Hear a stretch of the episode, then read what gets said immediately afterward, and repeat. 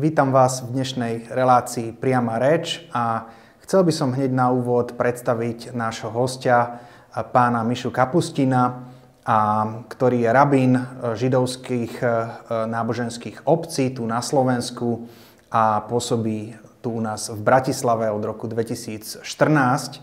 A chceli by sme sa dneska baviť na tému židovských sviatkov.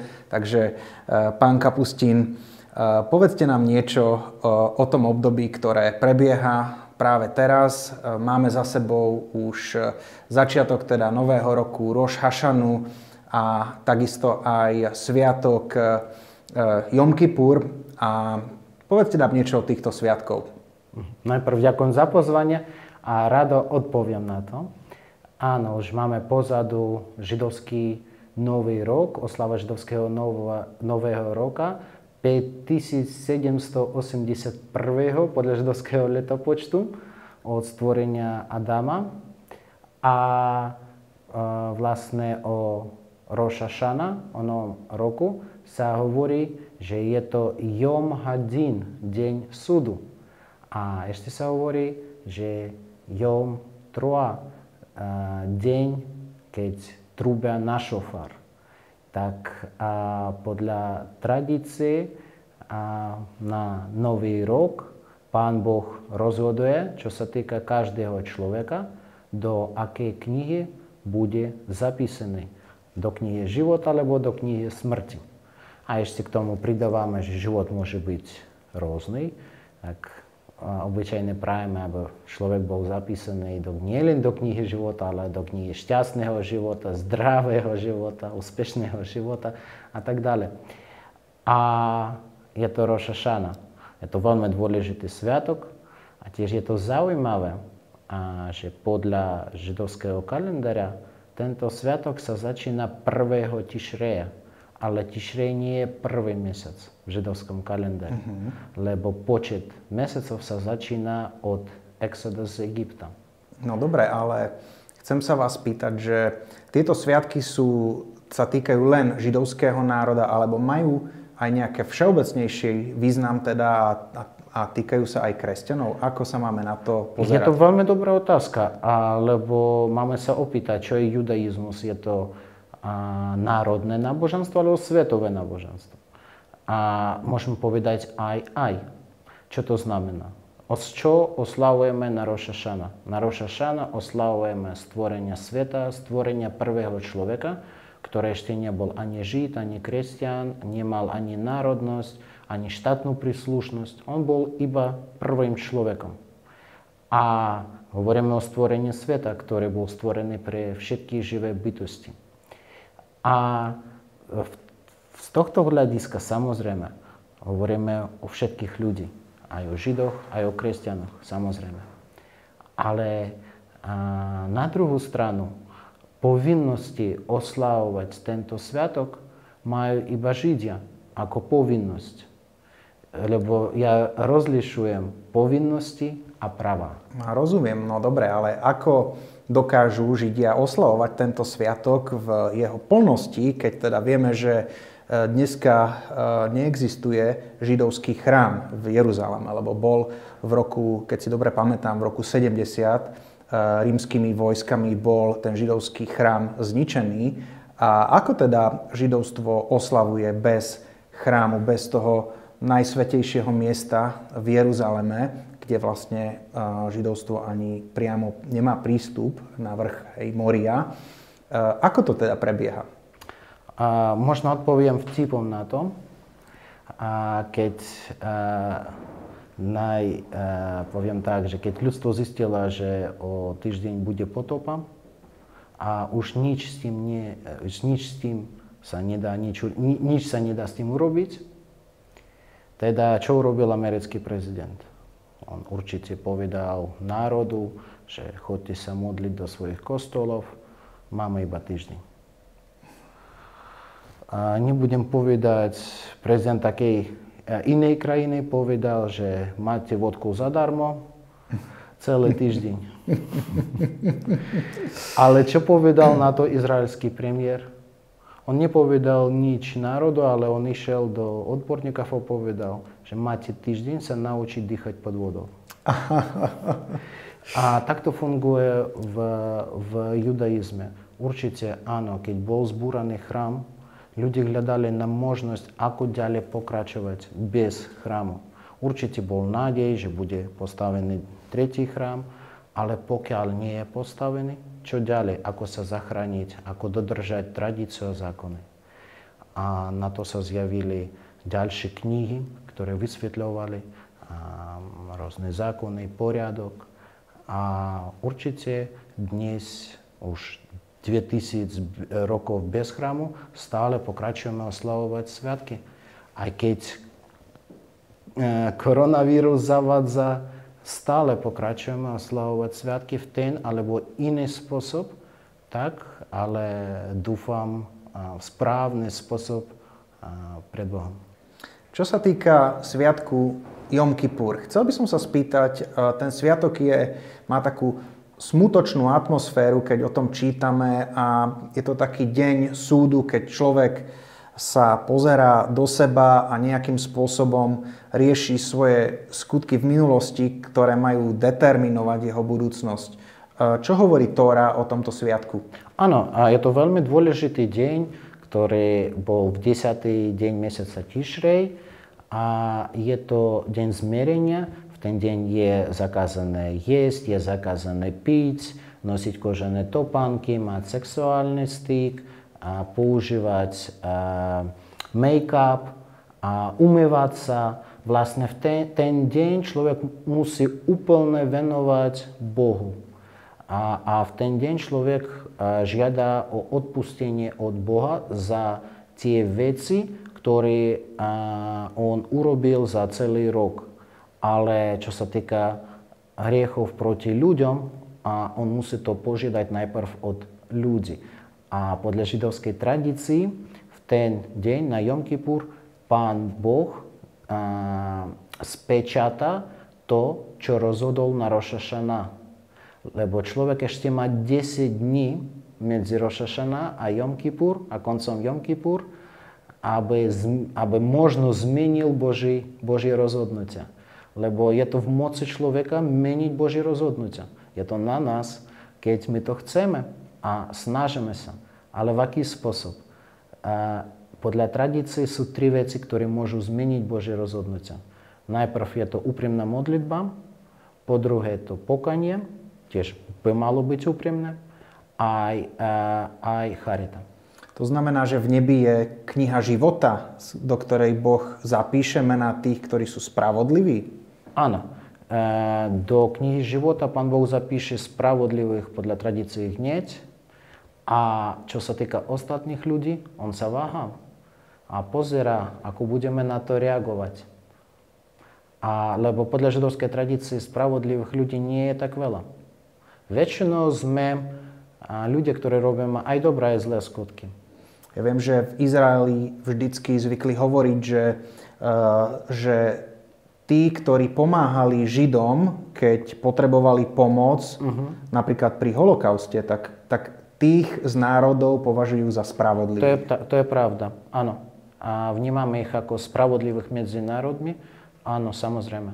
A, lebo a, oni splnili veľmi dôležitú úlohu a zachránili ľudský život. A v, u nás, a nielen u nás, ja viem, že aj v kresťanstve ľudský život je najväčšou hodnotou, ktorú máme. Takisto aj, pokiaľ si dobre pamätám, v písme uh, sa hovorí o tom, že práve na tento sviatok Jom Kippur veľkňaz vošiel do chrámu a preukázal obeď. Áno, a v ten deň, iba v ten deň bolo dovolené veľkému kňazu ísť do, a v hebrejčine to sa volá Kadoške Došim, to je, sveta, a, to je svie, sveto, najsvetejšie miesto v chráme, iba raz za rok tam mohol ísť veľký kňaz. A to bolo úplne prázdne miesto, kde on sa modlil za celý národ. Dokonca si pamätám, že musel mať na sebe také zvončeky, ktoré signalizovali, že či on teda to stretnutie so Všemohúcim v tej svetini prežil a keď už tie zvončeky nebolo počuť, tak bolo zle. Ale kým štrngali, tak dovtedy ľud, ktorý čakal vonku, vedel, že teda ten kňaz bol prijatý. Áno, presne tak. A nikto okrem neho nesmiel ísť dnu. A áno, a zvončeky vlastne ukazovali, že je živý. A keby niečo sa stalo, oni mali ho vyťahnuť tak, ako, ale nesmieli ísť dnu. Áno, to znamená, že tam bolo aj lano alebo povraz, s ktorým ho vedeli vyťahnuť, keby Presne bolo tak. zle. To je veľmi zaujímavé. Mhm. Keďže prebieha práve teraz Sviatok stánov, Sukot, ano. ktorý je podľa mňa jeden z najkrajších sviatkov ľudstva. Ja sám som mal možnosť v Jeruzaleme zažiť to, keď bolo všetko e, vyzdobené krásne palmovými listami a, a veľmi taká zvláštna atmosféra. E, aké má posolstvo tento sviatok? Áno, a v Tóre je napísané, že Sukot je to najradosnejší sviatok Tóry. Prečo? Lebo na jednu stranu áno, je to sviatok stanov, keď ľudí celý týždeň mali bývať v stanoch a v ten spôsob si pripomínali exodus z Egypta. Keď nevždy oni mali komfortné domy a nevždy mali všetko, čo potrebovali.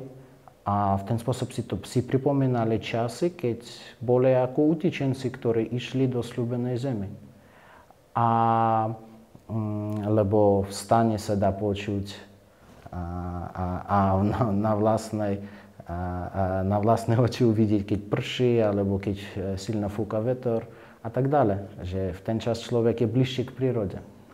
Alebo strecha, a že cez strechu e, musí byť vidno hviezdy. A poviem tak, ale je to iba na jednu stranu. Na druhú stranu je to polnohospodársky sviatok. Je to sviatok úrody a, a plodov. A vlastne na Sukot, a v Sukot ešte je aj putnický sviatok, jeden z troch putnických sviatkov. Áno, práve na to som sa chcel spýtať, že má tento sviatok nejaké posolstvo pre nás aj do budúcnosti, pretože my ako kresťania veríme, že teda bude príchod Mesiáša mm-hmm. a mhm. práve tento príchod spájame s týmto sviatkom Sukot podľa teda toho, ako to vidíme v Biblii. Čo hovoríte o tom budúcom posolstve pria, pria, Sviatku stánov?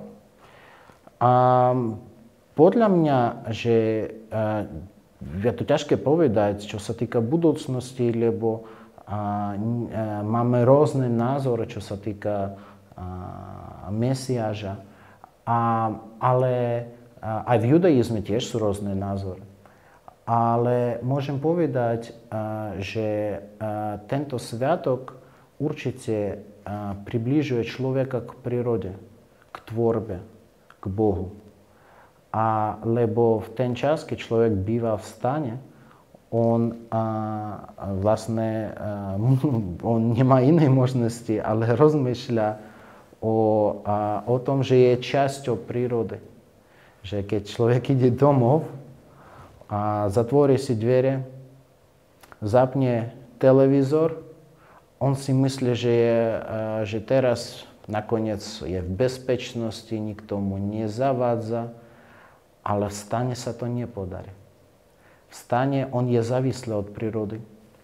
Práve, stane on je závislý od Boha. Práve v súvislosti s tým je jedna veľmi pekná, jedna z mojich najobľúbenejších častí v, v Novej zmluve, v liste Rimanom, ktorá hovorí, že celé stvorenstvo očakáva na príchod Mesiáša. Hej, že celé uh-huh. stvorenstvo, to znamená, že aj príroda, tak povediať, dychtí a je smedná a volá po príchode Mesiáša. Môžeme to nejak spojiť práve s týmto, čo symbolizuje Sviatok stánov? Áno, určite. V tradičnom judaizme tiež každý deň ortodoxní Židia sa modlia o tom, aby Mesiáš prišiel. Hej, a samozrejme, ja v tom tiež vidím linku. To znamená, že keď teda príde alebo sa vráti, tak e, zrejme s tým budú spojené aj možno pozitívne zmeny v, tak povediac, v, v, v prírode a takto by som povedal, že to jarmo alebo tie problémy, ktoré, s ktorými ľudstvo sa borí, napríklad globálne oteplovanie sa mhm. vyrieši? Môžeme niečo takéto očakávať? A poviem tak, že a, našou zodpovednosťou všetkých ľudí, nie len Židov, nie len kresťan, na všetkých, nezávislo, kto sme, je a, robiť všetko, čo od nás závisí, a aby svet sa zlepšoval. Že nie, nevždy treba čakať na Mesiáša, ktorý príde a, a, a bude schopný všetky probl- vyriešiť všetky problémy. A ja verím v to, že je to na našej starosti. A je to, v, je to je pekné vysvetlenie príbehu stvorenia sveta, keď Pán Boh stvoril svet a stvoril človeka, tak on mu ukázal peknú a, záhradu. V hebrejčine sa volá Gan Eden, rajská záhrada. Eden, áno. Áno. Tak on mu to ukázal a povedal, že keď sa ty o tom nepostaráš, nikto sa o tom nepostará po tebe. A stále to platí. Je to náš výber, kde budeme bývať. V rajskej záhrade alebo v púšti, ktoré stvoríme vlastnými rukami. Mhm. Chcel by som sa spýtať, vy máte veľmi zaujímavý životný príbeh, e, veľa ste cestoval. Viete mi povedať, že ako ste sa vlastne dostal s rodinou e, sem ku nám na Slovensko a trošku pár vecí z vášho životného príbehu. To, je, e, to by bolo komplikované urobiť za, pár, za za, za ten čas, no ale skúsim. Som sa narodil v Rusku v rodine dôstojníka. Môj otec e, bol v námorníctve, kde slúžil dosť veľa rokov. Moja matka bola učiteľkou a kvôli službe otca sme veľmi veľa cestovali. Som sa narodil v Rusku, na Urale, býval som na Kamčatke potom sme presťahovali do Gruzinska, potom nakoniec na Krím a tak ďalej. A niekoľko rokov som sa učil na rabina v Londýne a v Tel Avive, v, Tel Aviv, na, v Tel Avivskej e, univerzite. A nakoniec od roku 2007 až 2014 som pôsobil rabinom na Kryme, a, ale v marci 2014 veci sa zmenili na Kryme a, a tak a, som sa postavil proti tomu. Vtedy prebiehalo referendum. Áno, áno, áno a vlastne v deň v ten deň sme rozhodli, že nemôžeme sa tam zostať a kvôli to, a vlastne sme, ja som so svojou rodinou, s manželkou, s deťmi, sme rozhodli, že radšej odídeme. Bolo ťažké spraviť to rozhodnutie? Veľmi veľmi ťažké, lebo a, ešte poviem tak, že v strede marca sme odišli, ešte na začiatku marca sme to neplánovali. No. A to, a, mm, to bolo veľmi ťažké rozhodnutie, ktoré sme urobili, ale nie nám ľúto. A prišli ste hneď na Slovensku, alebo ešte ste sa niekde zastavili? A najprv, najprv sme prišli do Kieva, kde sme bývali na jednej izbe, všetky štyria u asistenta mojho kolegy z Kieva.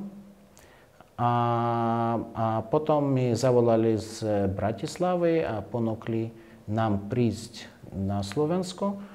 A už o niekoľko dní som bol na Slovensku, veľmi rýchlo sa dostal a už a po niekoľko dňoch, keď som už bol na Slovensku, mi ponúkli prácu službu rabina na Slovensku.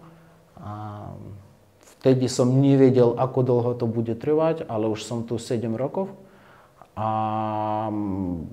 a zatiaľ sa mi všetko páči. Takže ste sa pomerne v rýchlom čase zaintegrovali. Neviem, a rodina, ako znášala rodina túto zmenu? A pre mňa to bolo jednoduchšie ako pre moju manželku, lebo od začiatku som mal čo robiť. A moja manželka najprv bola s deťmi doma, lebo vtedy môj, moje, mladšie, moje mladšie dieťa, môj syn Baruch, vtedy mal 7, iba 7 mesiacov. A dcera mala rok a 10 месяцев. Vtedy moja manželka bola s nimi doma, nemali sme veľa, nepoznali sme veľa ľudí, nemali sme kamarátov a tak ďalej, ale časom všetko sa zmenilo. Teraz uh, aj moja manželka uh, robí, uh, ona je právnička. Ja pokračujem robiť, slúžiť ako rabín. Deti sa učia na slovenskej škole. A podľa mňa, že sme sa dosť dobre integrovali. Takže vedeli ste si zladiť aj kariéry, keďže teda obidvaja máte s pani manželkou kariéru, tak ste na tom asi museli pracovať. Samozrejme, ale sme to rozumeli hneď od začiatku. Inak to nefunguje pri ľudí, keď oni prisťahujú nie len, nejde sa len o, o možnosti sa presťahovať do inej krajiny, ale niekedy v hranicách jednej krajiny to isté musí byť, keď napríklad človek z malého mesta ide do veľkého mesta, tiež musí ťažšie pracovať v porovnaní s ľuďmi, ktorí v tom meste už bývajú lebo on nemá za sebou tie možnosti, ktoré majú ľudí, ktorí sa narodili v tom veľkom meste. On musí si, musí si nájsť miesto, kde bývať a, tak ďalej, a tak ďalej, a tak ďalej. A podľa mňa je to úplne normálne. A nikde sme nemali pocit, že sme utečenci. Lebo a de facto sme, de facto sme boli ako utečenci. Ale de jure sme neboli a nikde sme o tom nežiadali. A práve... Chceli, chceli sme sa integrovať a robiť ako všetky ostatní. Keď spomínate uh, utečencov, tak chcel by som sa spýtať, a týka sa to trošku aj tej ďalšej otázky. Hej. Ako máme vnímať uh, židovstvo, ktoré žije teda v diaspore, hej, mm. a ktoré uh, teda uh, žije by som povedal, mimo zaslúbenej zemi, mimo územia štátu Izrael. Ako vy vnímate situáciu židovstva v diaspore a teda aká perspektíva je pre, pre ďalšie generácie, ktoré teda žijú a ostávajú aj počas toho obdobia, ako súbežne teda existuje štát Izrael. Hej? Ako, ako vnímate celú tú situáciu? Uh-huh. Ďakujem. Tiež e, máte dobré otázky. A poviem tak, e, že e, vždy je to už viac ako 70 rokov je to relevantná otázka, že na jednej stranu je Izrael, na druhú stranu ako nezávislý štát, na druhú stranu je diaspora. A určite sú ľudia, ktorí by chceli tam presťahovať z rôznych dôvodov. Najviac ľudí presťahujú do Izraela kvôli ekonomickým príčinám z krajín, ktoré nie sú úspešné ekonomické. A inak môžu chcieť presťahovať do Izraela kvôli antisemitizmu. alebo tretí dôvod, a, lebo majú a, mm, zionistské názory a v ten spôsob chcú podporiť Izrael, keď idú tam ako zionisti. Napríklad z USA idú len kvôli tretiemu dôvodu, väčšinou. Áno. Alebo z minulého Sovietskeho zväzu väčšinou idú kvôli prvému dôvodu, Áno. ekonomickým stav. Alebo napríklad z Francúzska idú kvôli rastu antisemitizmu.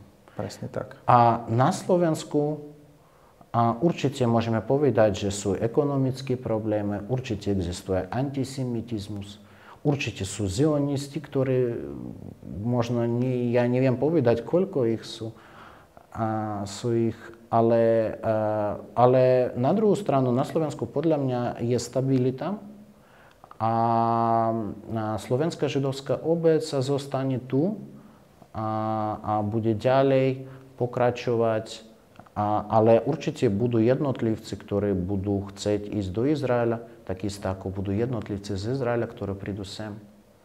A ja by som povedal, že je to spätočná cesta, je to je dvosmerná cesta. A poviem tak, že ale určite existuje tvrdá linka medzi Izraelom a, a, a Slovenskom, Izraelom a diasporom a všeobecné, diasporou všeobecné. A, určite a každý deň, keď sa modlíme, si pripomenáme Izrael. To sme robili ešte 2000 rokov dozadu. Ano. Samozrejme, a jeden známy človek povedal, že keď si zabudnem Jeruzalem, tak... Neviem, bol to David? A, no je to zo žalmu, ale potom to veľmi dobre opakoval Jehuda Levi. A človek, ktorý býval a, vo Španielsku a ktorý rozhodol že v, cez stredovek a potom rozhodol, že ide do, pôjde do Izraela. Rozumiem. Že no. keď on povedal, že a ja som na západe, znamená vo Španielsku, ale moje srdce na východe. Som veľmi zvedavý, ako bude tento trend sa vyvíjať ďalej počas e, koronakrízy a čo to vlastne všetko spôsobí.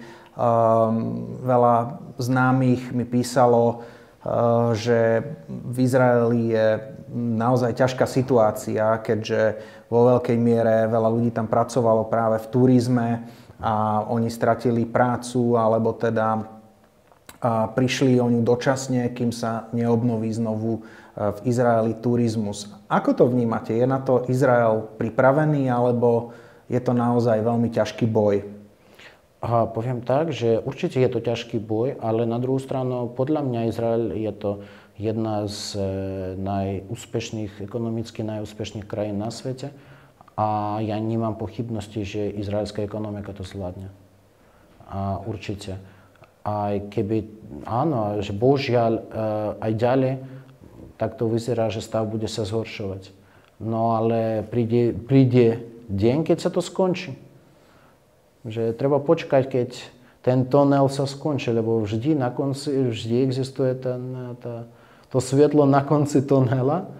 Áno, teraz stále sme v tom tunele, keď je tma, ale treba ďalej ísť dopredu. Myslím si ale, že Izrael sa môže pochváliť e, úspechmi aj v tomto období, veď e, podpísala sa e, mierová zmluva, dohoda medzi Izraelom a Spojenými arabskými emirátmi a pokiaľ viem, tak sa k tomu pridali aj niektoré ďalšie krajiny, teraz Egypt a Bahrejn. Ehm, má toto nejaké biblické korene? Veď ja si myslím, že, myslím si, že, že áno.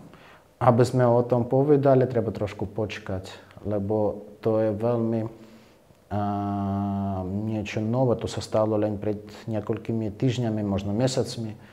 A, a treba, treba uvidieť, aké budú výsledky, aby sme vedeli to analyzovať.